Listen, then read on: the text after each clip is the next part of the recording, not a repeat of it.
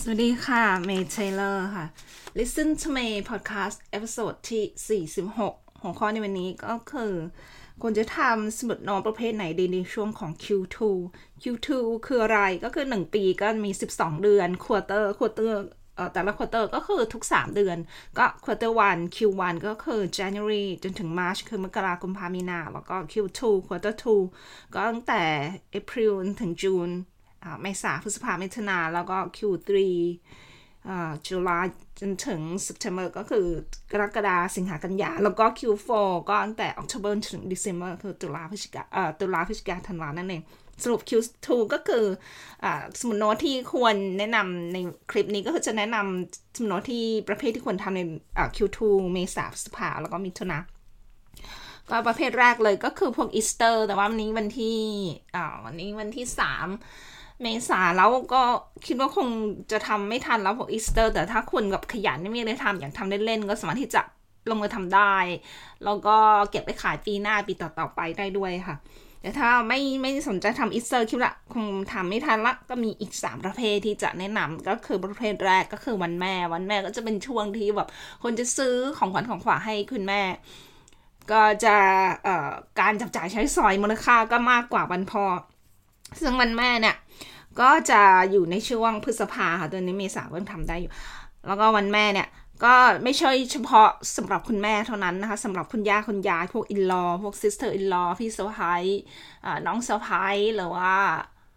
แม่สะใภ้ได้นะคะmother-in-law mother sister-in-law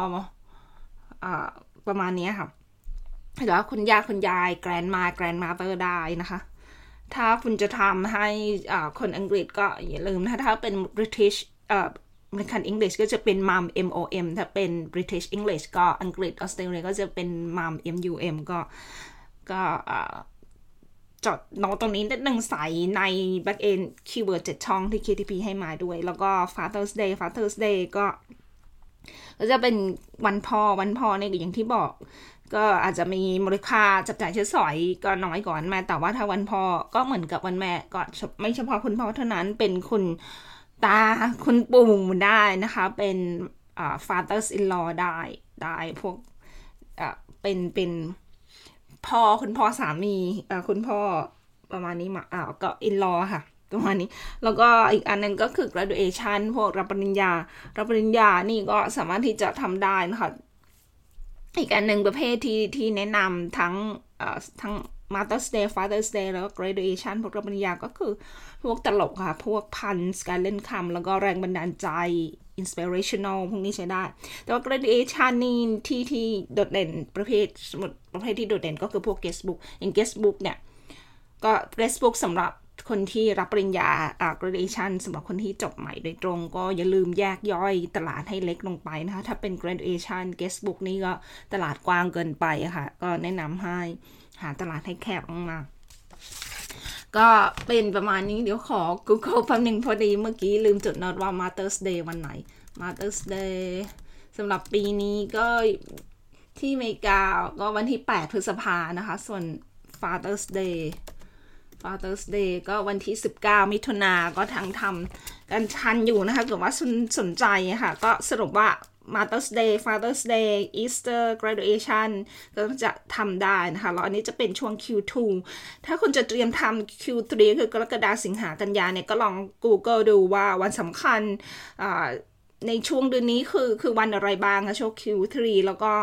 แต่ละประเทศอาจจะมีวันสำคัญที่ที่ดีแบบแตกต่างไปอย่างแคนาดา แล้วก็อังกฤษอเมริกาออสเตรเลีย แล้วก็ประเทศอิตาลีประเทศที่มีอ่าเปิดมีมีอเมซอน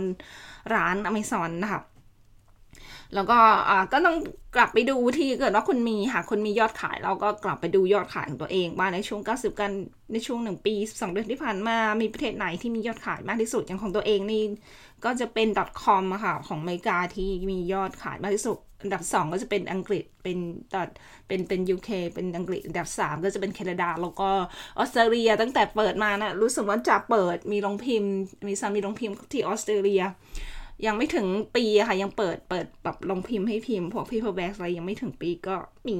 ก็จะเป็นอพอมียอดนะคะ แล้วก็ส่วนใหญ่ที่ยอดขายจะเป็นเกี่ยวกับของประเทศออสเตรเลียโดยตรงค่ะที่มียอดขายรู้สึกจะมียอดขายแบบว่าทุกอาทิตย์ไม่ได้ไม่ใช่ทุกวันรู้สึกว่าจะมีแบบทุกอาทิตย์เลยตั้งแต่ที่ทางออสเตรเลียตั้งแต่เปิดโรงพิมพ์มา ก็คลิปวันนี้ก็สั้นๆ episode วันในวันนี้ก็สั้นๆ แต่ได้ใจความนะครับ สรุปว่าก็เกิดว่าคุณวางแผนจะทำก็ต้องแบบจดโน้ตว่า Q1 Q2 Q3 Q4